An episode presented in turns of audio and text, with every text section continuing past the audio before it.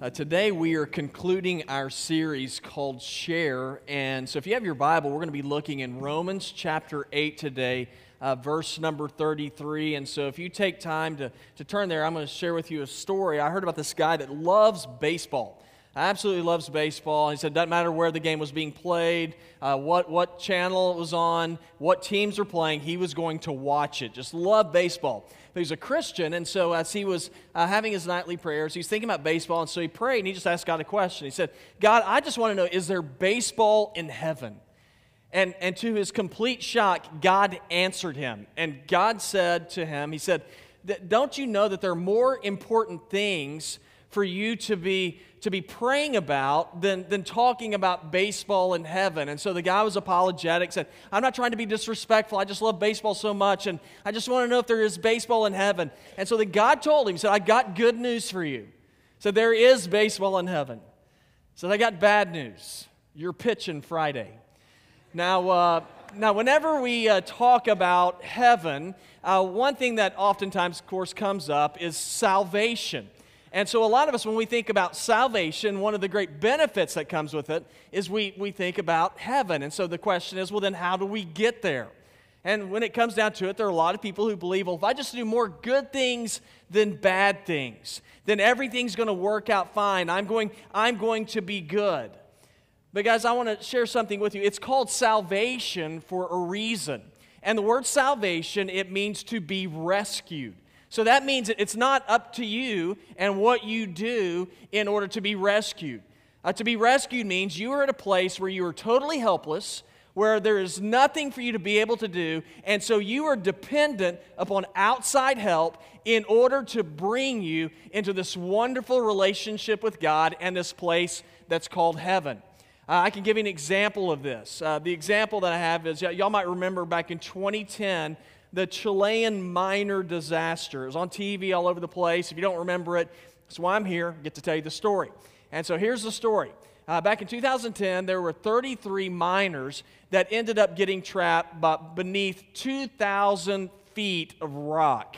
They were completely sealed in, and they had no way to communicate with the outside world.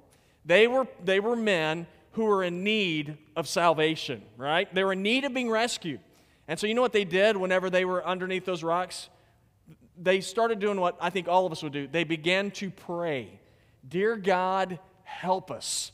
And they just simply had to hope that somebody would help them. Now, they had limited amount of supplies.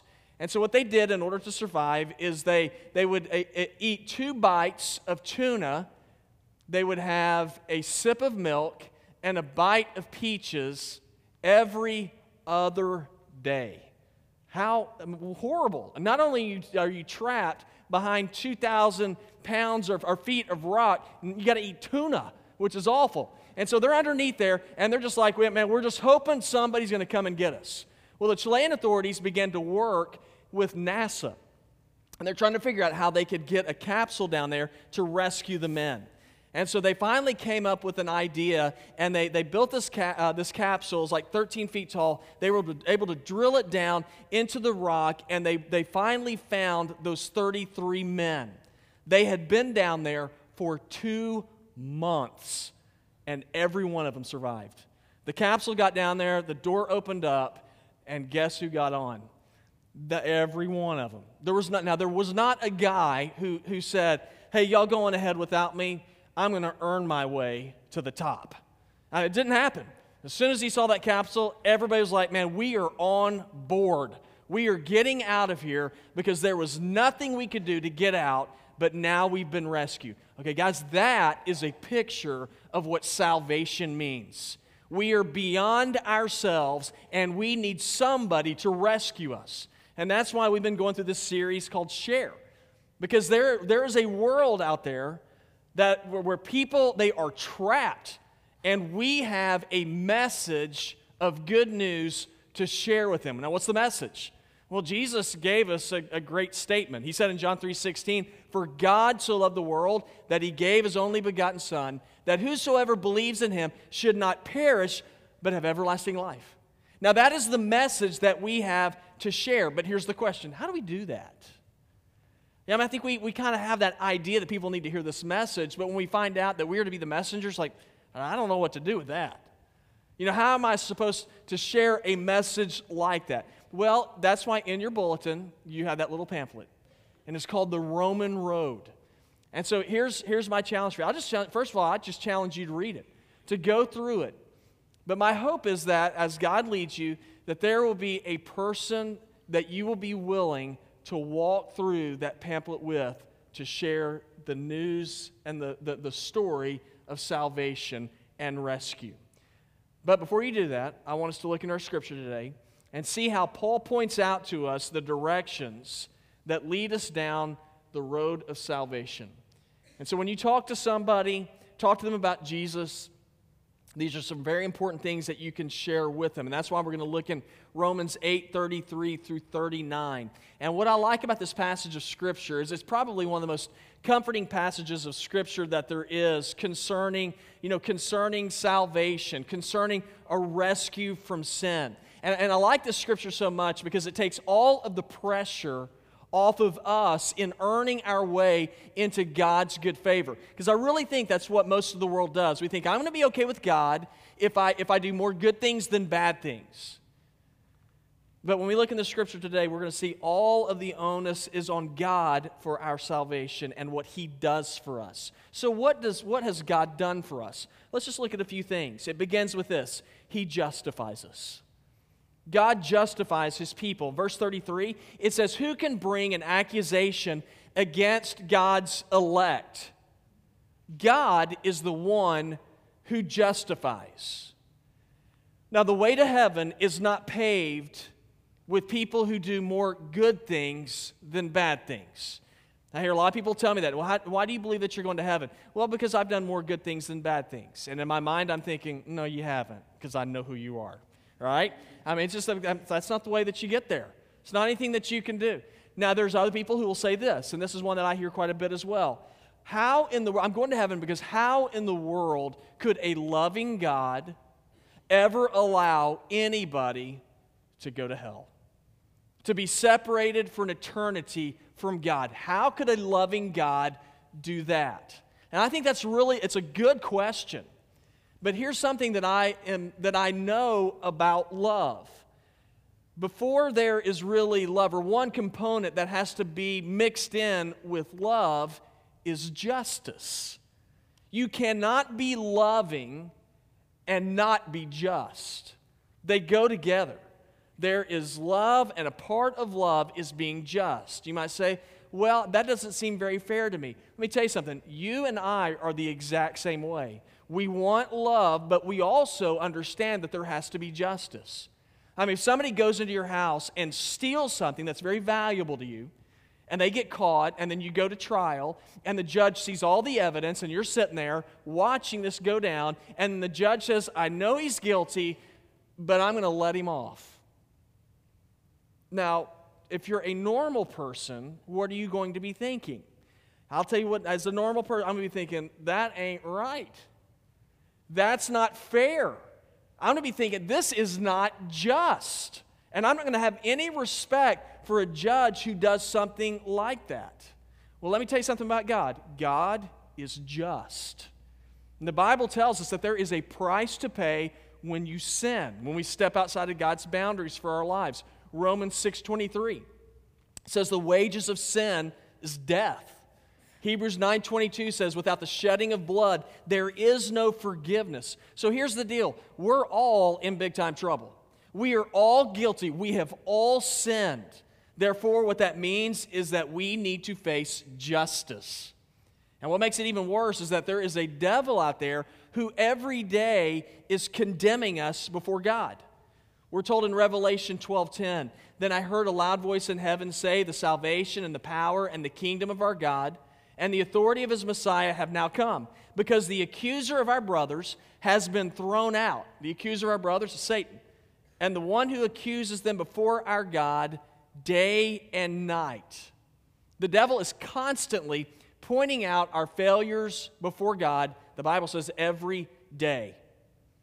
Now, I know that there's some of you who probably get upset whenever somebody on Facebook unfriends you.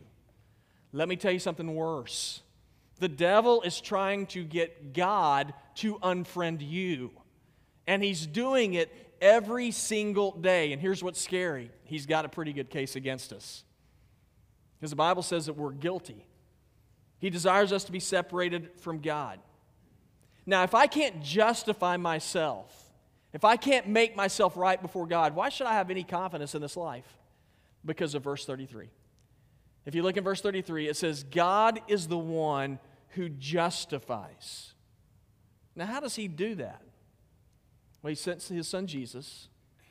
The Bible says that Jesus died for us. Jesus stepped in and he paid, he justly paid, he fulfilled justice by paying our debt of sin.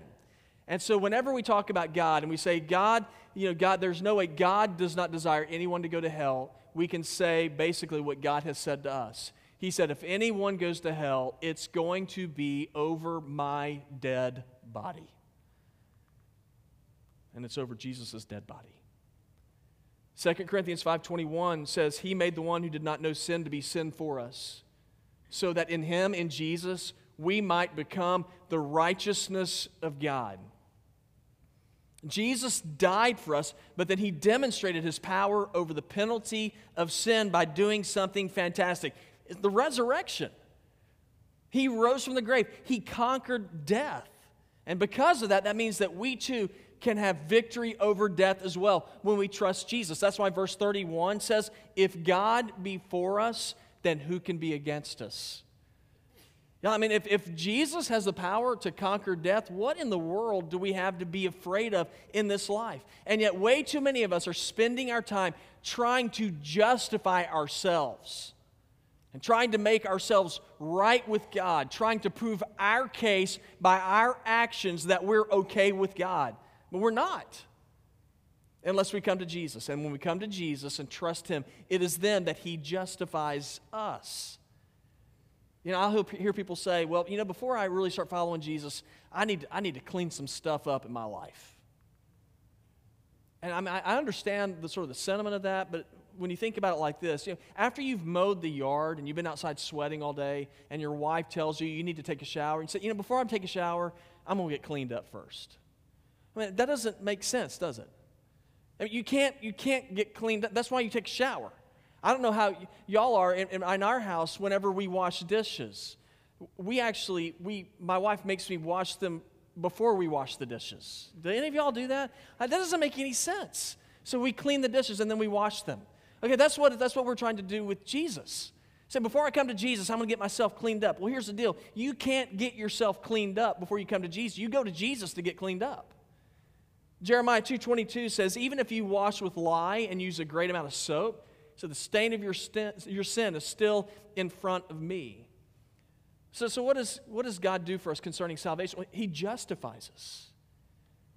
But then here's something that's really powerful that he also does. He intercedes for us.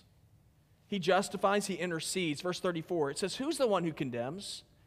Christ Jesus is the one who died, but even more, has been raised. He also is at the right hand of God and intercedes for us. Now, this verse, what it's doing is it's painting a picture of a courtroom for us. And whenever you go into a courtroom, who are the, ma- who are the major players in a courtroom? Y- y'all, get to, y'all get to help out here. Okay, there's a judge. That's right. Who else? Jury. All right. Who else? Yeah, there's lawyers. And then there's the guilty guy.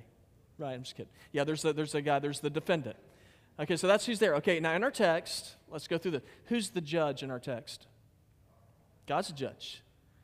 Okay, now, okay, so who are the who is the uh, um, the uh, defendant?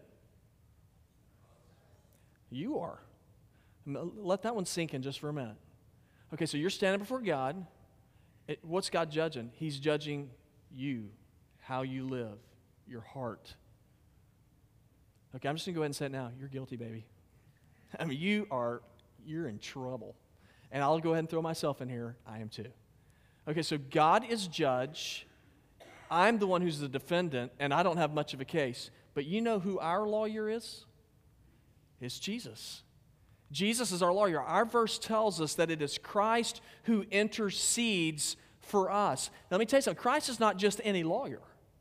Christ is the one, verse number 34, Christ is the one who went and he paid our debt of sin for us to meet the qualifications of justice. That's the kind of lawyer that we have. Galatians 3, we're told uh, verses 13 through 15, it says, Christ has redeemed us from the curse of the law by becoming a curse for us. Because it is written, everyone who is hung on a tree is cursed. That's what Jesus said. He was hung on a tree. And the purpose was that the blessing of Abraham would come to the Gentiles by Christ Jesus so that we could receive the promised Spirit through faith. So Jesus came, he, here's, our, here's our lawyer. He, he's our lawyer who believes in us and he died for us. But he didn't just do that. In verse number 34, he did something really spectacular. He rose from the grave. Jesus conquered death. Jesus said, I will pay your debt of sin. And so what he's doing, he's saying, okay, world, I'm going to step in for them. They're guilty, but I'm going to meet the qualifications for justice. Throw the best you've got at me. And so what did the world do? Killed him. And then three days later, Jesus got up and basically says, that all you got? He conquered death. So if we place our trust in him, then Jesus has already met the qualifications for justice in that he took our place for us. Therefore, we are no longer going to be held in God's judgment where we're going to be separated him forever when we place our trust in him. Now, this, this, is, this idea, and that seems incredible, and it is, but this idea is still, we still play this out in the court of law today. It's called, it's called double jeopardy. Y'all ever heard of that before? You seen the movie, Double Jeopardy? All right, so, there's a, so the whole, here's the whole deal. You can't be tried for the same thing twice, right? I mean, the, there's, there's a story about this. In Wisconsin, there was a man that was being, uh, had been charged with aggravated assault with a deadly weapon. He's in court, and he told the judge, he said, I've actually been in this court before. He said, I was in here two years before for murder. They found me innocent. He said, but I was actually guilty. I, mean, blew the, the judge's mind. He, want, he wanted to get rid of this guy. He wanted him to go behind bars, but there was nothing they could do because of double, double jeopardy. He'd already been found innocent. Now, let me tell you something. We are just as guilty as that guy is, but because Jesus has already taken the trial for us, he's, he went to the cross for us, guys, we, we can't be tried again because Jesus has given us freedom, because our lawyer's a good one. He interceded for us. So, so what has Jesus done for his people to bring about salvation? He justifies, he intercedes, and here's the last one, and he loves us. He loves us continuously. These are the most powerful verses in Scripture to me. Verse 35, it says, Who can separate us from the love of Christ? Can affliction or anguish or persecution or famine or nakedness or danger or sword? As it is written, because of you, we are being put to death all day long. We're being counted as sheep to be slaughtered. Knowing all these things, it says, we are more than victorious through him who loved us. For I'm persuaded that neither death nor life, nor angels nor rulers, nor things present nor things to come, nor powers, nor height nor depth, nor any other created thing will have the power to separate us from the love of God that is in Christ Jesus our Lord. When things are going well for us in life, it's real easy to say, God loves me. When things are going really good in life, God's got his hand on me. When things aren't going well in life, it's easy to say, God's mad at me. Some people take it to an extreme. Say, God, God doesn't even want to be near me because of some of the stuff that I've done, because of some of the stuff that's in my past. It's like I've been disowned by God. But that's not how it works. You see, whenever you place your life into the hands of Christ, you become a part of the family of God. And once you are in the family of God, you are always in the family of God. That's why I think the question that's asked in verse 35 is really interesting. Here's the question It says, Is there anything that can separate us from the love of Christ? Now think about that. Is there anything that can separate you from Jesus? Here's the answer no. Jesus always loves you. Always. So you say, well, what, what about in my failings? Jesus loves you. Doesn't mean that he's, you know, he agrees with what you're doing, but he loves you. He will always love you. He will always care for you. Now, the key is there needs to be repentance on our part. But let me say this there are times whenever you can be struggling in life, and it's, it, you're not struggling because God's against you. Sometimes, y'all, sometimes there's struggles in life. This is just a dark world. It's a broken place. When we live in a broken world, you can be a godly person and yet still have struggles in your life. And whenever you struggle in life, it doesn't mean that it's because God's against you necessarily. Very well, could be that God's allowing these trials to come into your life because trials, did you know trials can strengthen and build you up? We're told this in Romans 5 3 through 5. It says, We also rejoice in our afflictions because we know that affliction produces endurance. Endurance produces proven character, and proven character produces hope. This hope will not disappoint us because God's love has been poured out in our hearts through the Holy Spirit who was given to us. Just because you might be struggling in life right now does not mean that God has given up on you. As a matter of fact, here's what God lets us know. No matter what your struggles are, God has enough power to give to you to overcome and have victory over your struggles that you have in your life. If you look in verse number 37, it tells us that through Jesus, we are more than victorious. That's impressive. Now, that word more than victorious, when you literally translate it, it, it literally means you are a super conqueror. Okay, if you've ever wanted to be a superhero, you are. The Bible says you are a super conqueror through Jesus Christ. Now, think about that. Because of Jesus, you're victorious. You win every time because of Jesus. Yeah, I'm not a, um, I'm not a, I don't, I don't even know how to, I'm gonna, I don't know how to play poker or anything. I'm not a proponent of gambling, but the World Series of Poker was on ESPN, I guess a couple weeks ago, and I watched it. It was just sort of fascinating. And the, the guy that won it was a guy named Scott Blumstein. And I watched it because there's like $8 million on the line. And I was like, I, don't wonder if he's, who's going to win this thing. So I sat there and watched the guy. And he, he ends up winning the tournament. And so he wins the whole thing, gets $8 million. And uh, so they interviewed him. They said, you know, how did you win it? You know, what were your thoughts? And so here's, here's what he said. I, I just thought it was interesting. He said, for me to win this, he goes, it takes variance and luck to win. Now, isn't that interesting? It's, it, it, it was not a sure thing. Now, he had to have some skill, but it was not a sure thing for him. $8 million on the line, and he says, it, when it comes down to it, it's variance and luck. I don't know about y'all. I'm not feeling real good about sitting down at a table with $8 million on the line if I've got money involved and I'm thinking, you know, the real key factors here are going to be variance and luck. Okay, that doesn't make me comfortable. But could you sit at that table if you knew that every time you're going to win? I mean, I could. I could sit at that table. I wouldn't even have to wear them sunglasses they wear, so, you know, for tell signs. I mean, I'd just sit down at the table, you know, sit there smiling, dude, I'm going to win this thing every time. I'd have confidence. Okay, so now this is what, when the Bible says you are more than victorious, you're a super conqueror, this is what it means. It means you are sitting down at a table and the cards are being dealt out, and you're like, you know, I don't even care what they are. Because I know I have a winning hand every time. Why? Because of Jesus. Because whenever I come into Jesus' family, the Bible lets me know I am always in his family. Same thing, it's always true. It's true with your kids. If you have kids, your kids, they will always be in your family. No matter, no matter who they are, no matter what they do, they will always be in your family, right? If, if your mom, moms and dads, your DNA is always in your children. Your children like, well, that's great. But your DNA is always in your children. They will always belong to you. Same thing is true with God.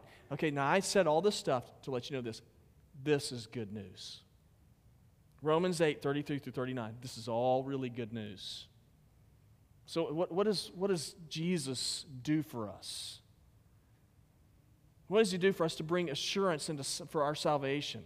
He, he justifies you. You don't justify yourself, you can't. He does. You are putting yourself at his mercy. He intercedes for you, he is your lawyer, your advocate. He speaks for you before God. And he's not just some guy talking for you, he is the man who gave his life for you and conquered death. And then he loves you continuously. We live in a world where people need to hear this the good news. You need to share. That's our job. That's what we've been called to do, to share this good news because there are people who are like those Chilean miners. They are trapped and they don't see a way out. But Jesus has called you to give them that way out by sharing that message with them. And you might say, well, does it really matter? You know, how important is it for me to share? You don't know how important it is for you to share? It's so important that the person that you share with, for one, it is you being obedient to what God's called you to do. But you, when you share, you don't just change one person's life when you share, you will change generations of lives when you share. Now, I know that because I talked to a guy in our church a few weeks ago, and his father has just died and he shared a story about a man who talked to his dad about Jesus 50 something years ago, and it changed not just his dad's life, but generations. And so we're going to watch him share with us on video his testimony about how sharing matters. My name is Aaron Hawkins, along with my wife and kids. We're members here at Village Church. Bill Sherman's act of obedience changed my dad's life, which allowed him to be a teacher and a coach, which then changed my life because he led me to the Lord. He led my brother to the Lord, along with my mother. And then we responded, you know, by leading, you know, my kids to the Lord, and my brother leading, you know, his kid to the Lord And it's just that one little act of obedience that changed everything. And the last week of my dad's life, I, I tried to find Bill Sherman. I, I wondered if he was even still alive because he always seemed so much older when I was a kid. Well, what I found out was he, you know, he was 85 years old, and my dad passed away at 75, and I started doing the math and thinking, that guy was only 28 when he made contact with my guy, you know, with my dad. Stunning. And so I called him. I found I did some internet searching and found him, and there was a phone number, and I called it, and lo and behold, he answered. And I was boohooing on the other end of the phone, sounding like a babbling idiot. I hadn't talked to that guy in, in, in probably 30 some years. And I just wanted to thank him for just being obedient, just taking grace just you know provided by grace through faith and then you know being obedient it changed everything you don't know what the impact is. And when people are watching you with the unspoken word you don't know what impact that you have. And there was nothing more that became more apparent to me when i watched my father take his last breath you know about how important christ is. Sometimes we, i think we just forget that. And when I watched him take his last breath, there was nothing in the world that he needed. Not, not, not his bank account, not his house, not, not even his family. He just had what he needed, and that was Christ.